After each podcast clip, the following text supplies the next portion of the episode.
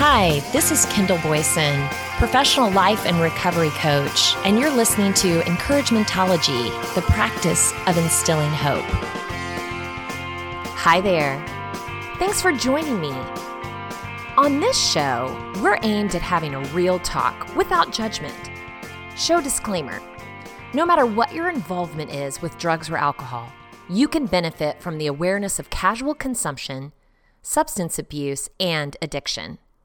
We have all been impacted on some level, either directly or indirectly, and the threat is not going away.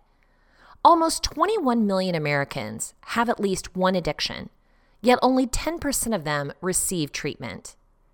We can't take our eyes off this problem and sweep it under the rug hoping it goes away. Taking away access to drugs and alcohol only solves one issue, but not the underlying reason for the abusing in the first place. There is help, and it starts with an awareness and an honest look at your life and those around you. Do you need help, or can you help? Ready to make a commitment to know and do more? I am a woman in recovery. Eight and a half years ago, I started my journey to self discovery. It started with a hard look in the mirror to address my own issues and need for change versus unsuccessfully trying to change and control everyone around me. If I wanted different, I had to be different. The first thing that had to go was my reliance on alcohol. Some might have seen a casual drinker, always ready to unwind and have a good time, but I was far from casual. I was consistent. I consistently drank more than I should, more often than reasonable. I had a problem. The realization that a change needed to happen came before my revelation and subsequent call to action eight years ago. But like many, I started with negotiation. I will only drink on weekends, only have wine with dinner, only consume when there is a special occasion, Good intentions to limit myself, yes, but not successful. One day, I was in a doctor's office waiting room and I saw a magazine article on abstinence versus moderation and how our brains are wired. Whoa. I had an aha moment and, sorry to say, ripped out that article. This made so much sense to me. See, some people can say, I will just cut down, but I could never stop. Let's say eating bread, for instance, where others claim they have no self control when it comes to eating bread. So it's better if they just never start. That's me. I remembered all the times I tried to moderate and how mentally exhausting that was. Making bargains, paying close attention to the clock, rationalizing my next glass, and of course, ultimately being disappointed in myself. Abstaining or quitting meant that's it. No games, no bargains, no disappointment. So, eight and a half years ago, I gave it a try and I succeeded. I couldn't find the exact article I read, even though I'm sure it's tucked into some journal I have. But here is a little more behind that idea. This might be a revelation for you and a way to get us started.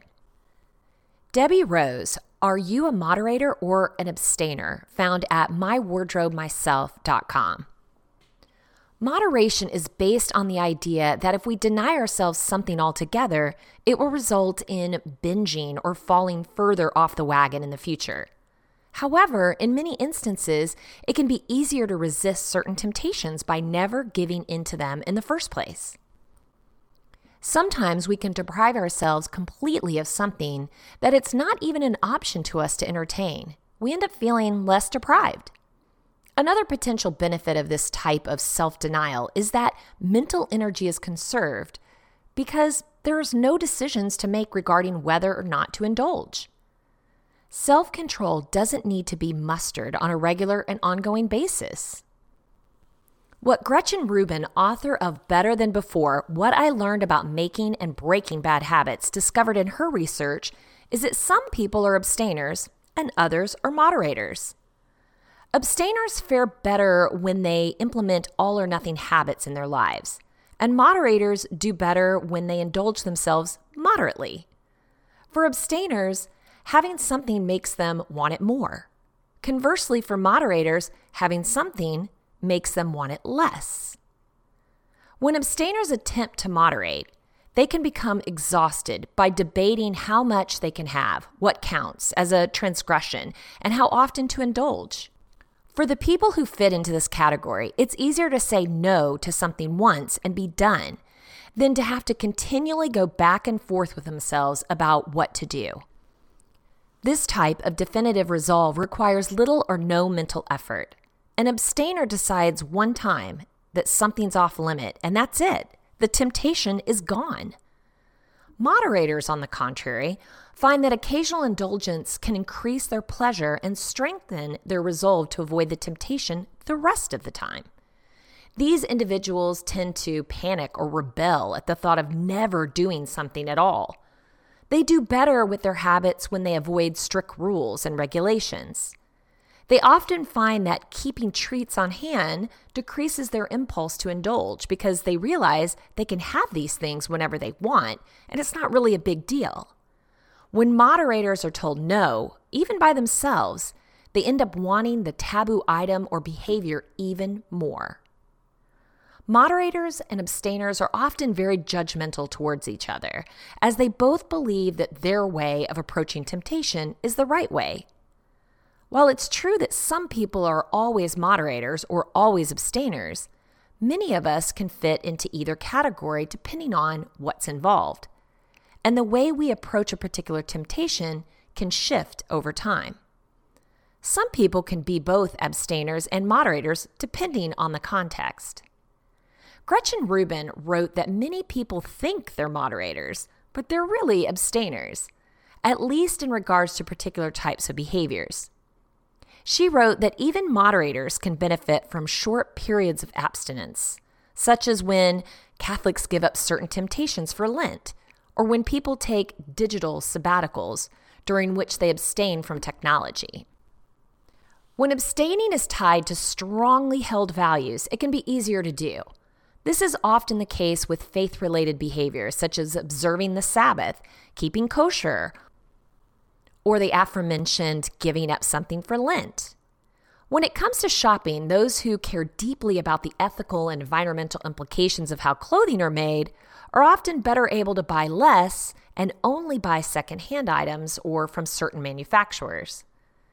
If you don't like giving yourself restrictions or telling yourself no, it can help to reframe the situation as being related to freedom. For example, you can tell yourself you're free from french fries, candy, bread, or whatever it is you're trying to avoid. This creates a totally different perspective than saying you can't have those things. Not sure which you identify with? Why don't you think about all the things that you're trying to avoid or cut back on and see which one resonates with you? For me, abstaining means the pressure's off.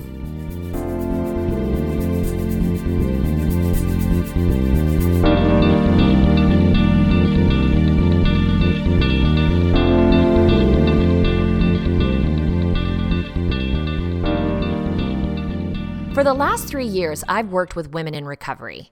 I volunteer on a weekly basis and conduct support groups around empowerment and perspective. It's been some of the most rewarding work I've done to date. For once, my goal is not to fix or control, but to simply encourage. Encourage them to open up and share their experiences with the others in the group. I create the right recipe by offering a loving and judgment free space where we can laugh, cry, brainstorm, and support each other. I've worked with 18 year olds who are experiencing their first time in rehab to women in their 20s, 30s, 40s, and 50s who've been incarcerated and completed multiple rounds of rehab only to relapse and start the process again.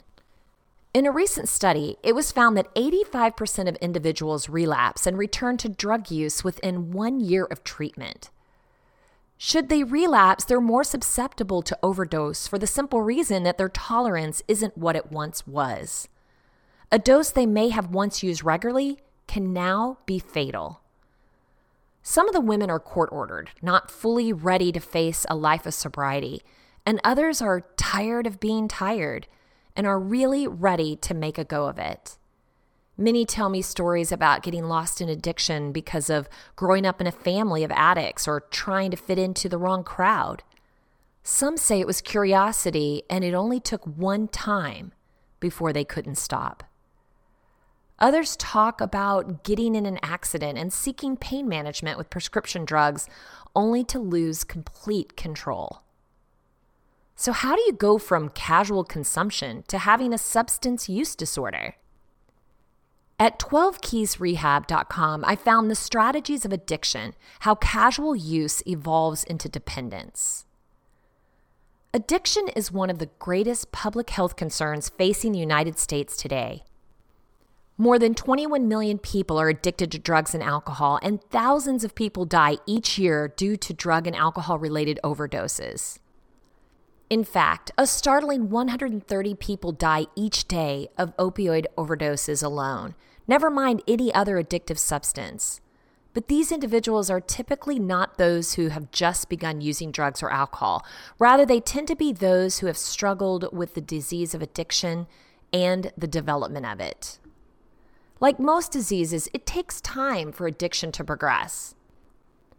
Of course, there are cases when someone loses their life early within their substance abuse, or even during a period of experimentation. But it's much more common to see a progression occur over time. When someone experiments with drugs or alcohol, they're not planning on becoming addicts or alcoholics. However, some instances, that's what occurs. That's because experimentation can lead to regular use, which can lead to risky use, dependence, and the eventual development of addiction. So, what are the stages of addiction? Each stage of addiction showcases what a person is going through during that stage, but also highlights the potential of what can come next if the use continues. People of all ages abuse drugs and alcohol, but a vast majority of them are first exposed to addictive substances at an early age. That's because the most common age to be introduced to drugs and alcohol is in the teenage years. Number one, Initiation. The vast majority of children and adolescents are first exposed to drugs and alcohol at a very early age, especially if there's substance abuse occurring in the home. Typically, however, exposure and initiation are two separate things. Studies show that children and adolescents between the ages of 12 to 14 and 15 to 17 are at the highest risk for initiation of drug and alcohol use. Those same studies also report that those children and adolescents who are initiated into substance abuse at an early age are more likely to become addicted or dependent on drugs and alcohol in adulthood. Basically, the younger the initiation occurs, the more likely the child or adolescent will be to develop a substance use disorder. In 2012, the National Survey on Drug Use and Health reported that out of those adults who use marijuana at age 14 or younger, 13.6% were diagnosed with illicit drug dependence or abuse. This percentage showed that marijuana use this early in life creates a risk potential for future dependence when in adulthood. Because of factors such as curiosity, peer pressure, and the underdevelopment of the prefrontal cortex in the brain, this is the part that helps us with decision making, children and adolescents this young are more inclined to try drugs and alcohol. Number two, experimentation. Experimentation with drugs and alcohol can begin within childhood and adolescent years as well as in adult years. Regardless of age, Experimentation often begins for one reason or another. A person can feel inclined to experiment because they're feeling pressured to do so by their peers, or they're searching for a means to cope with pain, sadness, or other unsatisfactory emotions, or who are looking to achieve a goal. An example being abusing Adderall in an effort to stay awake and study longer. Most people don't think that just trying drugs and alcohol is going to lead to anything more and that they're in control of how to manage their use. Unfortunately, when experimentation turns into regular use, the risks of becoming out of control become more significant. Number three, regular use. Someone who is regularly using drugs or alcohol is incorporating it into their lives in some way or another. One person might regularly use alcohol each day, while another person might regularly use drugs on the weekend. The definition of regular can vary in this way. When regular use of drugs and alcohol is occurring, individuals are likely using to the point where other areas of their lives begin to suffer. There might be interference with their ability to get to work on time due to being hungover, or prevent them from upholding responsibilities at home because of their preoccupation with ensuring the steady flow of their regular use. It's usually during this stage of addiction that minimal consequences like these occur as a result of regular substance abuse. As the use intensifies, the more severe the consequences can become. Number four, problem or risky use. Use becomes problematic when it starts to really impact your everyday life and potentially the lives of others. Examples of risky use would be driving while under the influence, having unsafe sex, and stealing in order to support your use. In these instances, especially, you're not only risking your well being, but also the well being of others. During this stage, you still might feel as though you can control how much you use and when. But you may convince yourself that you're wanting to use each and every time you do so, that your actions don't seem as permanent or irreversible. This is extremely common and can serve as a catalyst for the development of dependence. Number five, dependence. Dependence refers to being physically unable to stop using drugs or alcohol without experiencing withdrawal symptoms. You don't become dependent to drugs and alcohol overnight. It also doesn't take a long time for dependence to develop depending on which substance you are abusing. There are three steps to developing dependence. Number one, tolerance. Being tolerant of drugs and alcohol means that you need to increase the normal amount that you regularly use in order to achieve the desired effects. This is why most drug and alcohol users end up using way more than they began using in the first place, which also increases their risk for a fatal overdose. Number two, physical dependence. Physical dependence is occurring when you cannot end or limit your drugs or alcohol intake without going into a state of withdrawal. Most addictive substances, even those that are prescribed by professionals, can cause dependence to develop even when taken as prescribed. Number three, psychological dependence. Psychological dependence happens when you feel the intense, uncontrollable need to keep using. You likely feel that you cannot function without using, making it extremely difficult, if not impossible, for you to quit. While much of the disease of addiction doesn't feel scientific, the process of developing dependence is. You can't have a physical dependence on a drug or alcohol without first being tolerant to it. Likewise, you can't be psychologically dependent without being physically dependent first.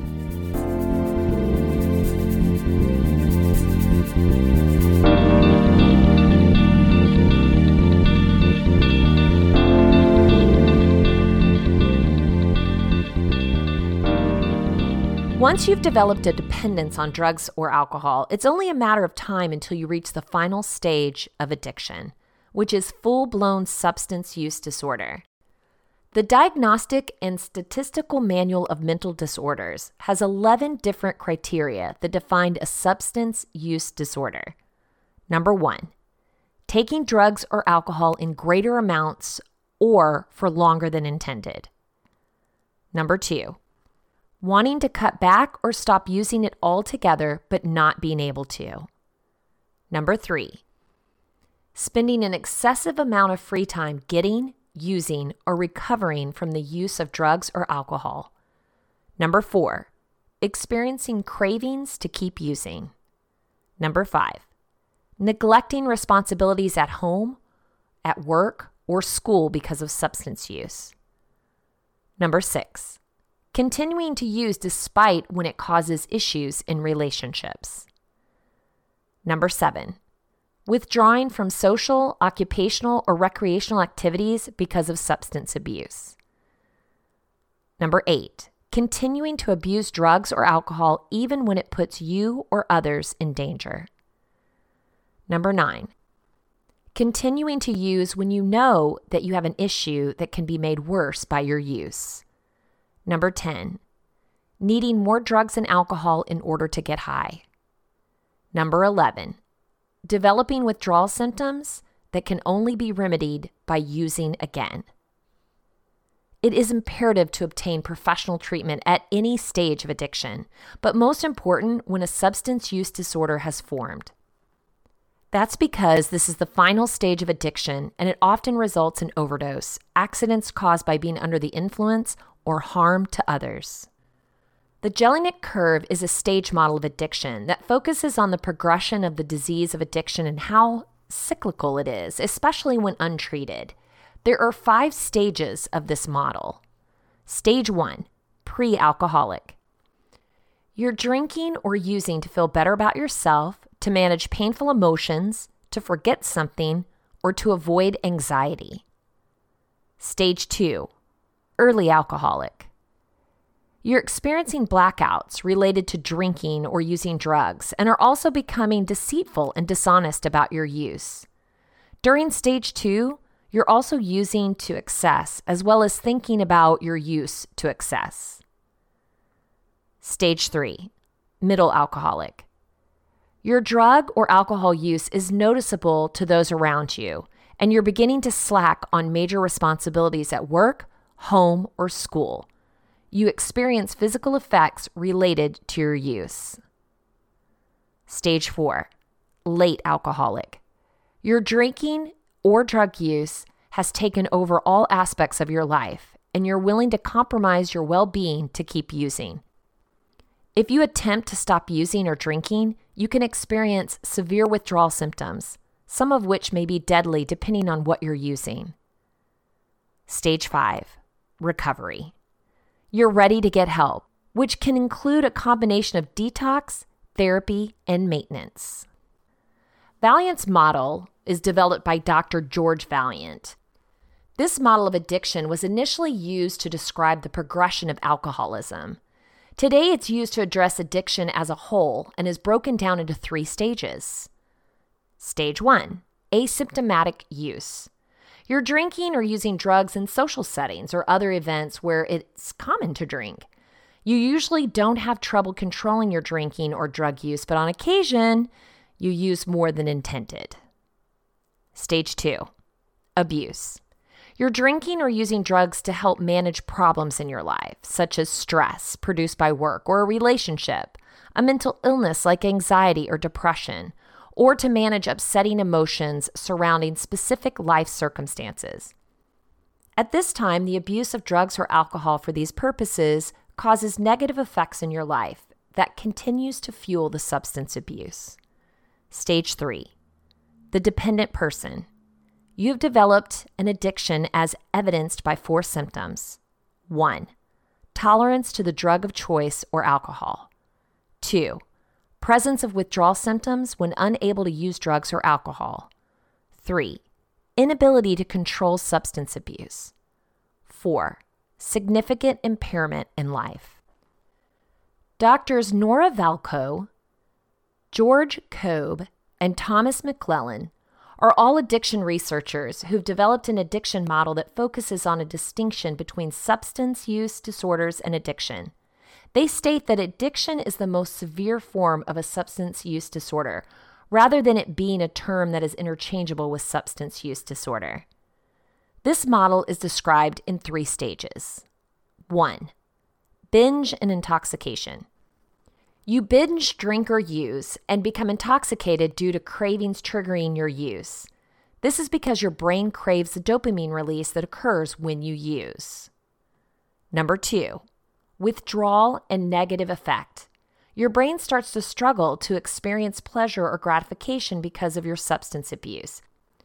causing a negative effect that makes you more sensitive to withdrawal and other challenging physical or emotional situations.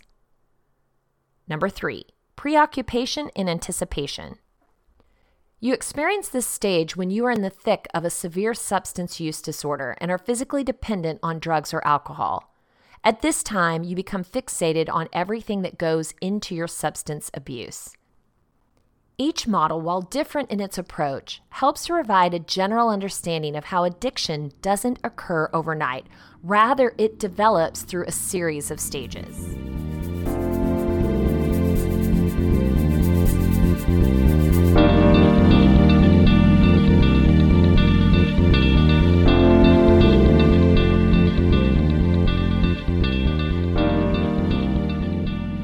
Drug and alcohol abuse are not really created equal. No one really thinks of a casual heroin user unwinding after a long day at the office, meeting at a trap house for a little happy hour.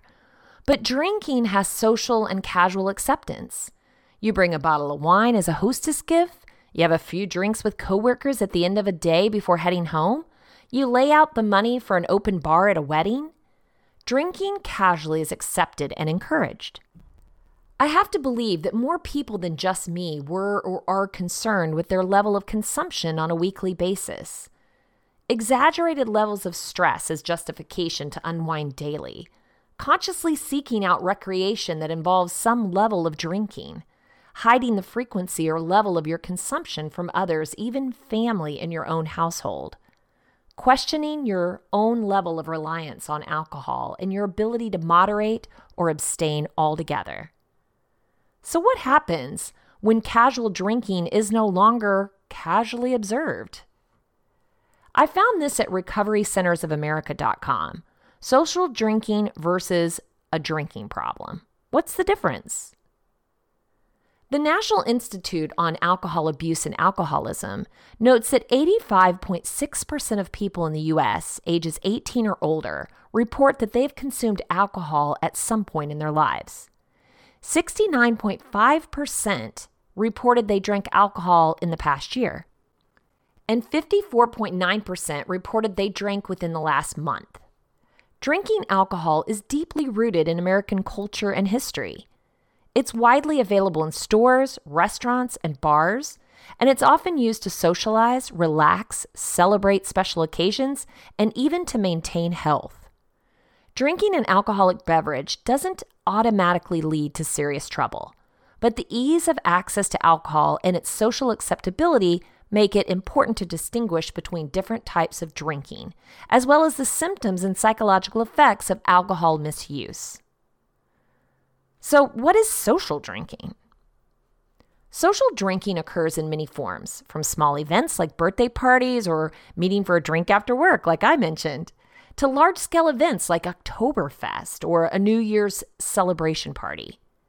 There is no set amount of alcohol that determines a social drinker, but the CDC characterized alcohol use as moderate drinking if a female consumes one drink per day or a male consumes two drinks per day. This becomes binge drinking if a male consumes five or more drinks or a female drinks four or more drinks during a general two hour time frame on at least one occasion within a month. Social drinkers typically enjoy alcohol to relax, fit in, and celebrate, but they do so in low risk patterns and on rare occasions. Social drinkers or casual drinkers usually drink for enjoyment. Know when to stop drinking. Don't regularly get intoxicated or black out. Find a sober driver and don't drive under the influence. Problem drinking doesn't mean that a person has a physical dependence or addiction to alcohol, but more so defines the risky or potentially unhealthy behaviors associated with their drinking. People who problem drink may not always need rehabilitation to get their drinking under control, but may benefit from therapy. Problem drinking may occur frequently or infrequently, but typically results in negative experiences or problems in a person's life. Problem drinkers may feel dependent on alcohol and find it difficult to stop drinking, even though they may not have a physical dependency on addiction. Problem drinkers may choose to drink to reach a desired state of mind, such as comfortable in a social situation or increased sociability, feeling good about themselves, having a good time, or generally feeling happy, feelings of relief or escape from problems or worries, feelings of importance. Symptoms of problem drinking and signs of alcohol abuse may include missing class or work due to drinking, avoiding social situations, family, and friends to drink alone, episodes of depression, anger, or violence, taking risks that can impact your life or the lives of others, spending too much money and creating financial problems, having unsafe intercourse, not knowing when to stop drinking, getting drunk, or blacking out, driving under the influence getting arrested due to behavior exhibited while intoxicated, losing relationships. Problem drinking and alcoholism are similar, but an alcoholic is physically and psychologically addicted to alcohol. Ceasing to drink when addicted to alcohol may result in symptoms of withdrawal, which may include symptoms of anxiety, nausea, insomnia, or abdominal pain in the first 6 to 12 hours hallucinations, increased body temperature, confusion, and unusual heart rate 12 to 24 hours after the last drink. Alcohol withdrawal. Seizures may occur as soon as two hours after the last drink, but may take up to 24 to 48 hours. Delirium tremens may occur 48 to 72 hours after the last alcoholic drink.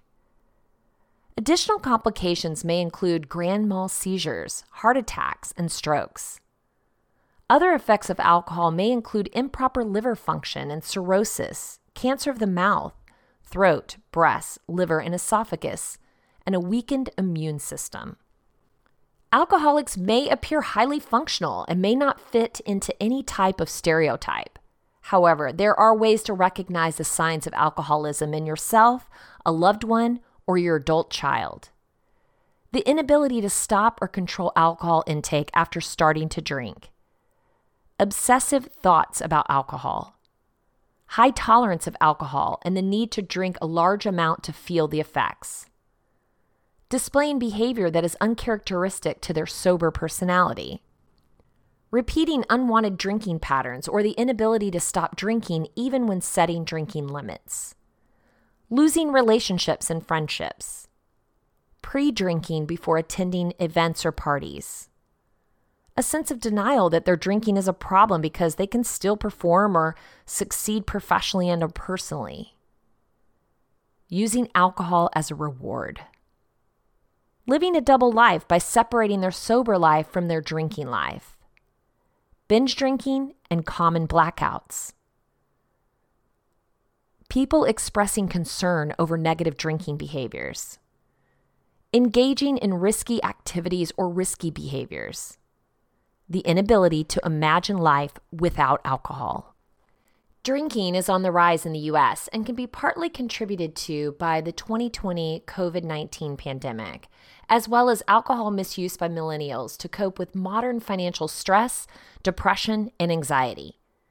There are ways to combat alcoholism enrolling in inpatient rehab, outpatient rehab, and telehealth addiction treatment programs to get the necessary support, information, and services needed to detox and quit drinking. Ask for support from friends and family. You may also consider discussing your concerns with your health provider. Writing out a physical list of the reasons you want to quit drinking. Keep a journal where you track when you're tempted to drink, including where you were and who you were with, so you can start to identify your triggers. Don't keep alcohol in your house and don't go to places that are problematic to your sobriety. Start a hobby or choose an activity to stay busy instead of drinking. Be persistent. I hope this has helped you understand the impact drug and alcohol abuse has had and continues to have on our society. I also hope that if needed, you've taken these ideas personally and come to terms with your own need for awareness and or change. There is a rich and rewarding life in recovery. My own journey has been transformational. When my mind was clear and I was able to focus all my energy in forward positive momentum, I was able to establish and do some pretty incredible things. I became a certified life and addiction recovery coach. I founded Encouragementology, the practice of instilling hope. I created Women Connect, women helping women find direction, and hold three support groups a week. I created Senior Connect, a common thread community, and hold biweekly senior support group meetings. I produce this show weekly, and as a motivational speaker, I speak any chance I can get. No one contacted me and asked me to do these things. I saw a need and acted. I'm nothing special. You can do this too.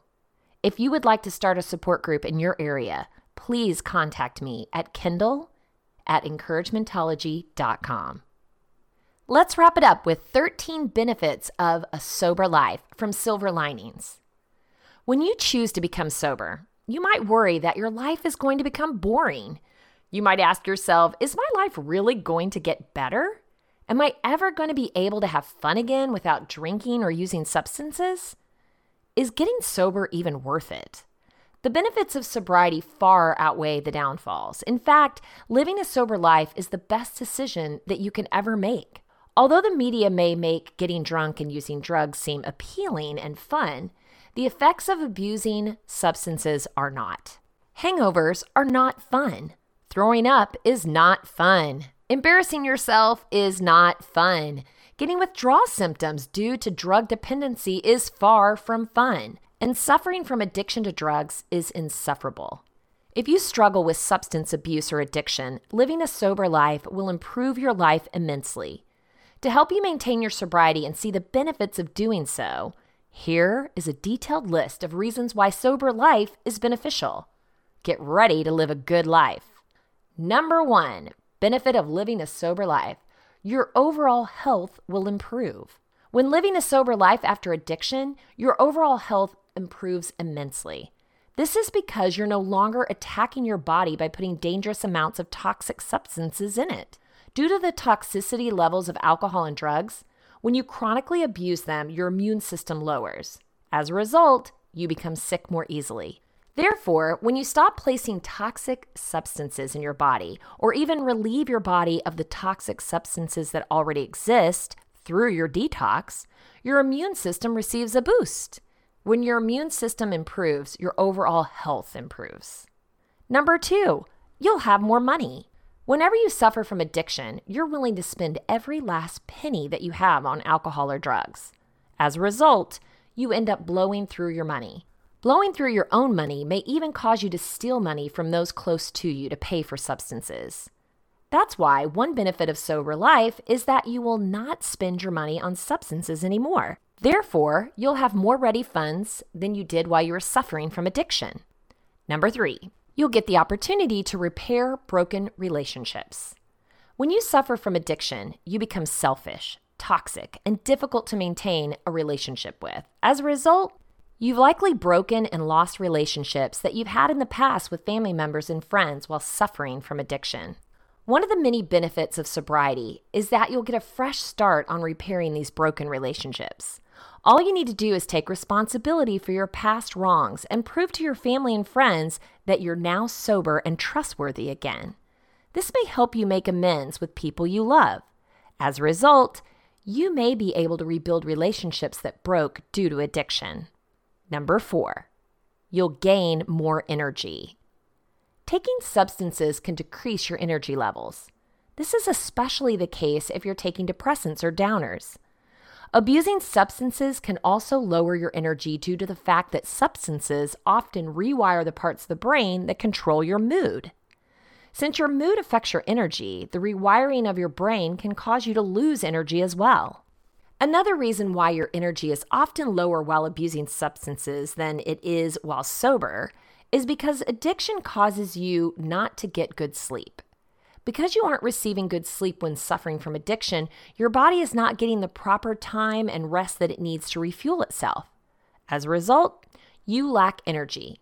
This also means that living a sober life will help you gain your energy back. Number five, your appearance will improve. When you're suffering from addiction, your only concern is to get more substances. As a result, you neglect your physical appearance and personal hygiene. Therefore, living a sober life will improve your appearance. Number six, you'll have better memory. When you abuse large amounts of alcohol and drugs, your memory becomes foggy. This is because you're essentially sedating yourself. So, you should become sober if you want your memory to improve.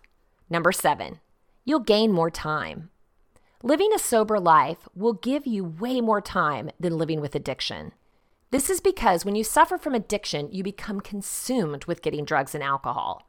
But when you become sober, you get to have all the time that you would have normally used to obtain substances while suffering from addiction. With all this newfound time, you can change your life for the better. Number eight, you'll garner respect. Unfortunately, there is a stigma surrounding those with addiction. In fact, many people view those suffering from addiction as being lazy or even crazy. The only true way to avoid the stigma as an addict is to redeem yourself by becoming sober. Once you start living a sober life, people will respect you and your ability to overcome life's obstacles. Number nine, you'll sleep better. When you abuse substances to the point that it rewires your brain and consumes you, you struggle sleeping through the night. Sleep is a vital bodily function. Without it, you can't function at your best. That's why it's so important to get the proper amount of sleep each night. Because of how vital sleep is, one of the key benefits of sobriety is that you get to sleep again. Number 10. When you abuse substances for extended periods of time, it exaggerates any mental health issues that you have. This is especially true since you're likely not taking care of your physical or mental health as it is while suffering from addiction. However, living a sober life will help improve your physical and, in particular, your mental health. Number 11, it will increase your ability to build long lasting relationships. When you suffer from addiction, you become so obsessed with obtaining more alcohol and drugs that you stop investing in your relationships with other people. In fact, the selfish behaviors that often come with addiction often break the relationships that you have with others. One of the major benefits of sobriety is that you will regain the patience, time, and ability you need to build long lasting relationships. Once sober, you can use this ability to make up for lost time and make new friendships. Number 12, self discovery. Living a sober life after going through addiction gives you a new perspective on life. This is because it allows you to see the world through the new eyes after being clouded by alcohol and drugs for so long. Number 13, a new lease on life. Addiction is a terrible illness that often causes people to die due to overdose or suicide. Therefore, becoming sober after suffering from addiction is no small feat. It's basically as if you have a new lease on life. Many people don't get that opportunity to have such a vital second chance. To ensure that your second chance at life doesn't go to waste, focus on your self improvement.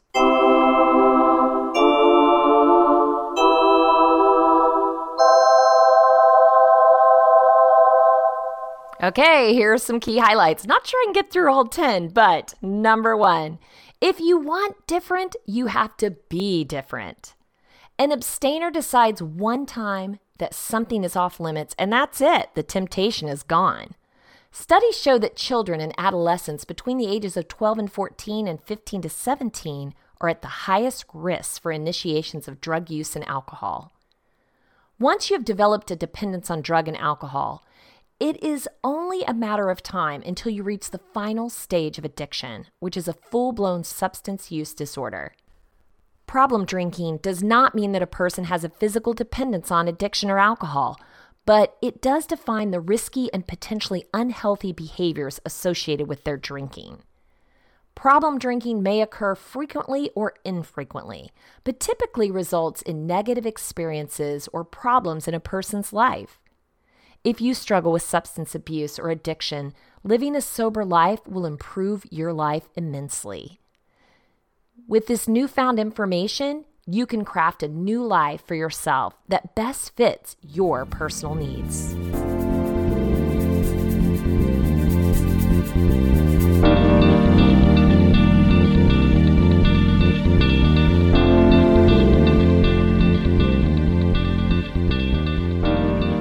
Want to share encouragementology with a friend who needs to know they are not alone in this journey of self discovery, you can visit encouragementology.com or anywhere you stream your content to receive this episode and all others.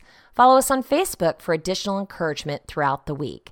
So I challenge you seek to understand your role and responsibility in consumption and recovery. Freedom comes without hindrance or restraint, and you have the power to own your life's outcomes moving forward. I know you can do it. Thank you for listening to Encouragementology with Kendall Boyson, where we find positive ways to handle some of life's challenges. I stumbled through until the path was clear. That's when I found you, how I wound up here.